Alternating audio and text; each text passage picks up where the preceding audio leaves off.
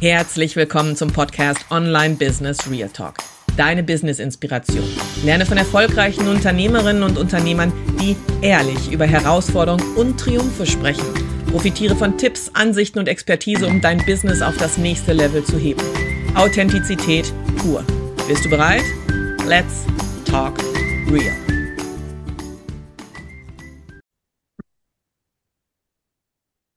Herzlich willkommen bei Online Business Real Talk, einer weiteren Folge. Wir gucken hinter die Kulissen und heute habe ich eigentlich eine ganz spannende Geschichte für dich, denn ich war am Wochenende auf der Vertriebsoffensive von Dirk Kräuter, um mich im Seminar weiterzubilden.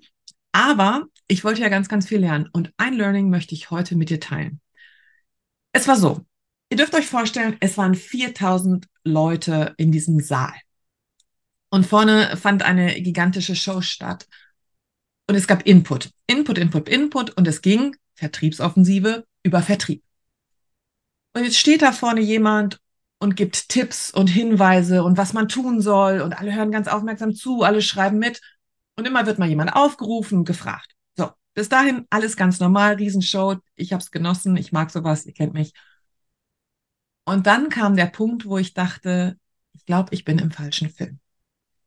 Jetzt dürft ihr euch vorstellen, Ihr kennt mich, meine Businessfarbe ist weiß. Ich sitze in einem Rollstuhl, in einem schwarzen Rollstuhl gegen einen schwarzen Hintergrund in meinen weißen Klamotten.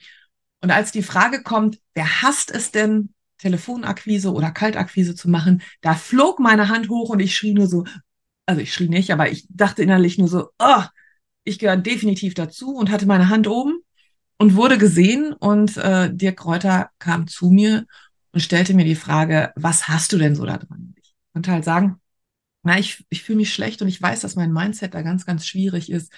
Ich habe am Telefon komischerweise Angst vor Ablehnung. Im Zoom-Call, was auch immer, nicht. Aber er sagte dann, ja, aber wenn du auf einer Party wärst, wir kennen das Spiel, was würdest du denn erzählen? Wofür würdest du denn brennen? Und ich sagte Mindset. Und ich hatte die Möglichkeit. Und dafür danke ich Kräuter nochmal sehr, sehr, weil er mich nicht unterbrochen hat. Ich durfte erzählen, was ich über Mindset denke. Ich durfte mich auslassen, ich durfte einen kleinen Teil meiner Geschichte erzählen. Und das war Wahnsinn. Also es hat mir viel Spaß gemacht. Ihr wisst, ich bin eine Rampensau. Ich mag sowas sehr, sehr gerne. Das war erzählt. Ich habe erzählt, nochmal so zusammenfassend vielleicht für euch, dass ich in der Lage bin, noch zu laufen, dass ich eine gute Restgehfähigkeit habe, die ich hoffe, immer weiter auszubauen, dass ich unter einem chronischen Schmerzsyndrom leide und dass mein Mindset so ist, dass wenn man hinfällt, man nur verliert, wenn man nicht wieder aufsteht und dass die Hürden immer kommen, egal wo, egal bei wem. Zusammenfassung. Das heißt, jeder wusste, ich sitze im Rollstuhl, weil ich nicht weiter laufen kann. Jeder wusste, ich habe noch die Fähigkeit aufzustehen. Jeder weiß, dass ich eine Kämpferin bin. Er hat da nichts dazu gesagt. Er hat dann auf der Bühne nochmal ganz deutlich gesagt, guck mal, so sah Olga aus, als sie über Verkaufen redete. Es war ein super Kermit-Bild von mir. Ich sah mega schlecht aus. Der Mann versteht es, Frauen alt aussehen zu lassen. Und dann hat er ein Bild von mir gezeigt, das hat es dann wieder wettgemacht. Ähm, wie ich strahle, als ich von Mindset erzähle und wie wichtig das ist. Das war die Zusammenfassung. Danach kannten mich komischerweise 4000 Leute. Und ich ging in die Pause und ich war auch da, um zu networken. Eine der Sachen, die ich euch echt nur ans Herz legen kann, Networking ist einfach eine Grundlage. Habe ich völlig verkannt, als ich angefangen habe, aber ihr wisst ja, ich war ein Rookie, ich hatte keine Ahnung, was ich tue. Wir haben einen Verkaufsvortrag gehört. Die ganze Zeit ging es ums Verkaufen. Es ging dazu, um eine Bedarfsanalyse zu stellen, bevor ich jemandem etwas verkaufe. Ich gehe in die Pause, also ich rolle in die Pause und draußen kannten mich jetzt 4000 Leute und viele kamen auf mich zu, haben mit mir geredet, total nett. Aber ich habe komischerweise die Motten ans Licht gezogen und dann kommen Menschen auf mich zu. Und jetzt hört gut zu. Und ich bitte euch, dass wenn ihr verkauft, Ihr habt zwei Ohren, einen Mund. Hört erstmal zu. Jetzt kommen Leute auf mich zu, die durch diese fünf Minuten, die ich hatte, glaubten mich zu kennen und versucht mir, und jetzt haltet euch bitte gut fest, E-Scooter zu verkaufen. So diese Sitzteile, wo die Senioren mit durch die Stadt fahren. Bedarfsanalyse gleich null. Wir sitzen in diesem Raum drei Stunden und dieser Mann da vorne, der Ahnung hat von dem, was er tut, erzählt uns, wir müssen den Bedarf analysieren. Und dann kommen die auf mich zu, fragen nicht mal, ob ich das Ding gebrauchen kann. Und hauen ihr Angebot raus. Und bin noch viel zu höflich. Ich hätte denen am liebsten sonst was erzählt. Das nächste war, man wollte mir behindertengerechte Küchen verkaufen. Ich habe letztes Jahr eine neue Küche bekommen. Damit fängt es an. Da saß ich schon im Rollstuhl. So, das heißt, ich habe eine nagelneue Küche zu Hause. Meine Bedarfsanalyse wäre ungefähr bei null. Jetzt kommt dazu, dass ich zu Hause mich aufrecht fortbewege. Das heißt, ich habe keine Anpassungsschwierigkeiten. Im Gegenteil, ich bin 1,82 Meter groß. Mein Sohn ist 1,95 groß. Wir haben eine erhöhte Küche. Also wieder, bang, zack, ein drüber. Ihr könnt es euch nicht vorstellen. Tut mir bitte den Gefallen. Wenn ihr irgendetwas verkaufen wollt, hört zu. Was braucht euer Gegenüber? Und dann geht darauf ein. Deinen Bedarf zu analysieren ist die Grundlage eines guten Verkaufs. Ansonsten wird es Reklamationen geben. Jetzt stellt euch doch bitte mal vor, der Typ hätte mir jetzt eine Küche verkauft, weil der mir alles verkaufen könnte, weil das so ein guter Verkäufer wäre. Ich komme nach Hause, stehe an meiner Küche, die rollstuhlgerecht ist und muss mir meinen Rücken krumm machen, weil ich ja stehe in der Küche. Jetzt übertriebenes Maß. Aber das ist es das, was ihr tun würdet. Also würde ich die Küche zurückgeben. Und so wäre das auch mit eurem Produkt. Hört zu, was euer Gegenüber braucht und haut ihm nicht direkt eins drüber und versucht auf Teufel komm raus zu verkaufen. Das Fassungslose daran war, dass Verkaufen anscheinend auch ein kleines bisschen Intelligenz voraussetzt, weil uns wurde drei Stunden lang erklärt, wie man es macht. Und ich komme raus und mir wurde ganz deutlich gezeigt, wie man es nicht macht. Am nächsten Tag ging es dann weiter. Also schön war, man kannte mich, ich brauchte mich komischerweise nicht mehr vorstellen. Ich habe das sehr genossen, ich habe wahnsinnig tolle Menschen kennengelernt. Es war richtig energetisierend, das war, hat Spaß gemacht, hat wirklich, wirklich Spaß gemacht.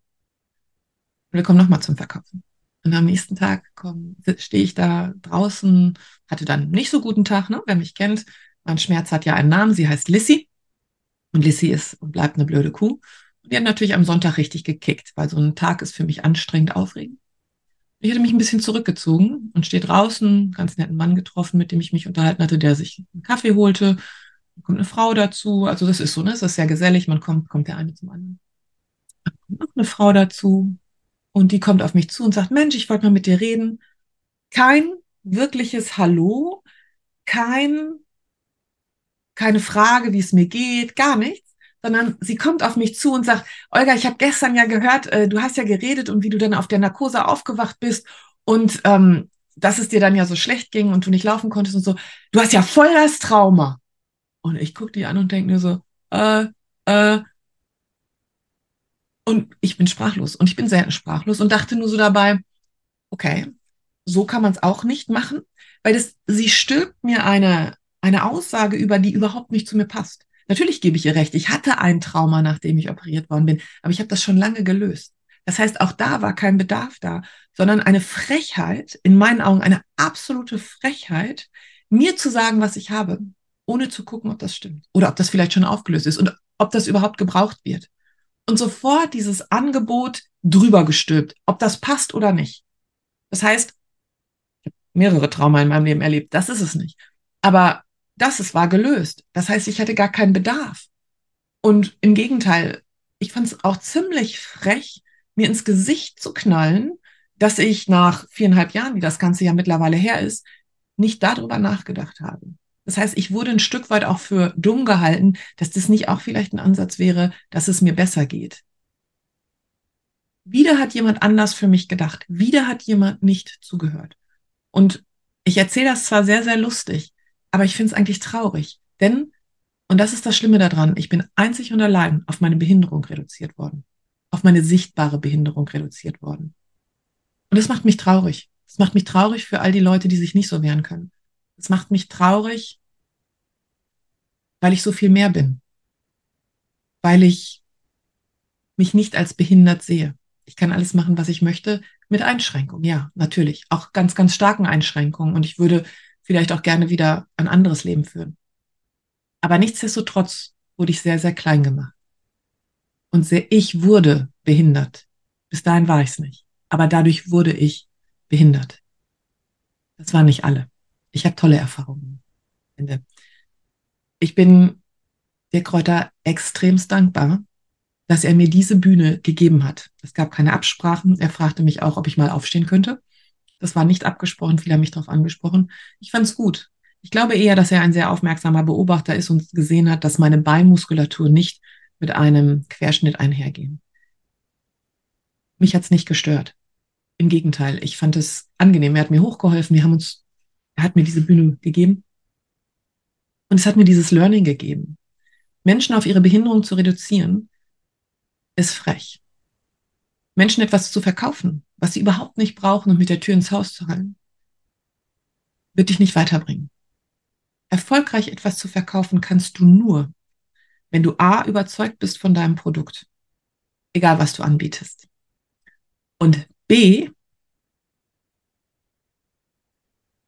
solltest du vorher dein Handwerk beherrschen. Du solltest ich sehe das ein bisschen weiblicher, empathisch verkaufen. Du solltest gut zuhören, was dein Gegenüber wirklich braucht. Und meistens ist es ja so, dass er nicht alles aus deinem Angebot braucht. Wenn du jetzt im Coaching-Bereich unterwegs bist und du hast eine riesen Palette und du bietest jetzt einen Teil davon an, weil das und das ist das Problem, was er hat, dann bekommt er alles andere als extra dazu, weil du weißt, dass es ihm hilft, das zu erreichen, was er möchte weil du weißt, dass das wichtig ist auf dem Weg, wo er hin möchte. Aber du konzentrierst dich auf das, was er dir bietet. Das heißt, sagen wir mal, er hat große Probleme vor die Videokamera zu treten. Dein Gegenüber. Und du bietest aber nicht nur Videotraining an, sondern du bietest vielleicht auch noch Sprechtraining an. Du bietest vielleicht noch ähm, Aussehen an. Du bietest vielleicht noch ähm, Beleuchtung an. All diese Dinge dazu. Aber sein Problem liegt nicht darin, sondern in, sein Problem liegt in der Angst, überhaupt erst dahin zu kommen. Aber es ist in deinem Paket enthalten und du verkaufst nicht nur kleine Teile daraus, sondern du verkaufst nur Pakete. Dann gehst du, wenn du es verkaufst, genau darauf ein. Und alles andere, was dazukommt, wie Licht und Technik und sonst was, das bekommt er mit dazu. Das muss, das wird thematisiert, dass es dabei ist. Aber der Schwerpunkt liegt doch auf der Problematik, die dieser Mensch hat. Der Schwerpunkt liegt darauf, er traut sich nicht vor die Kamera. Und dann kannst du ihm zum Beispiel sagen, pass auf, wenn du zu mir kommst, ich werde dir die Angst da und da und da durchnehmen, dass du dann endlich dich traust, vor der Kamera zu sprechen, dass du keine Angst mehr hast, dass du nicht stotterst, dass du keine Füllwörter mehr benutzt. Aber wodurch lernt man denn, dass man keine Füllwörter mehr benutzt? Das ist doch die Rhetorik wovon, was macht ein gutes Video aus? Das ist doch der Hintergrund, das ist doch die Beleuchtung, all diese Dinge. Und die bringst du ihm auch dazu bei. Und er wird es auf dem Weg zu schätzen wissen. Aber verkaufen tust du ihm das in dieser Angst nicht mehr. Also ich weiß, es war ein Quickie, wie immer, wenn ihr was von mir hört, aber es war sehr, sehr persönlich und ähm, vielleicht ist es auch ein bisschen harsh, aber trotz alledem könnt ihr ganz, ganz viel mitnehmen, wenn es um Verkaufen geht. Tut mir den Gefallen, wenn ihr richtig geile Produkte habt, verkauft sie, aber hört vorher zu. In diesem Sinne, it's a real talk. Ich hoffe, wenn du das hörst, hast du einen richtig, richtig guten Tag. Bis dahin, denk immer daran, es beginnt alles mit dir.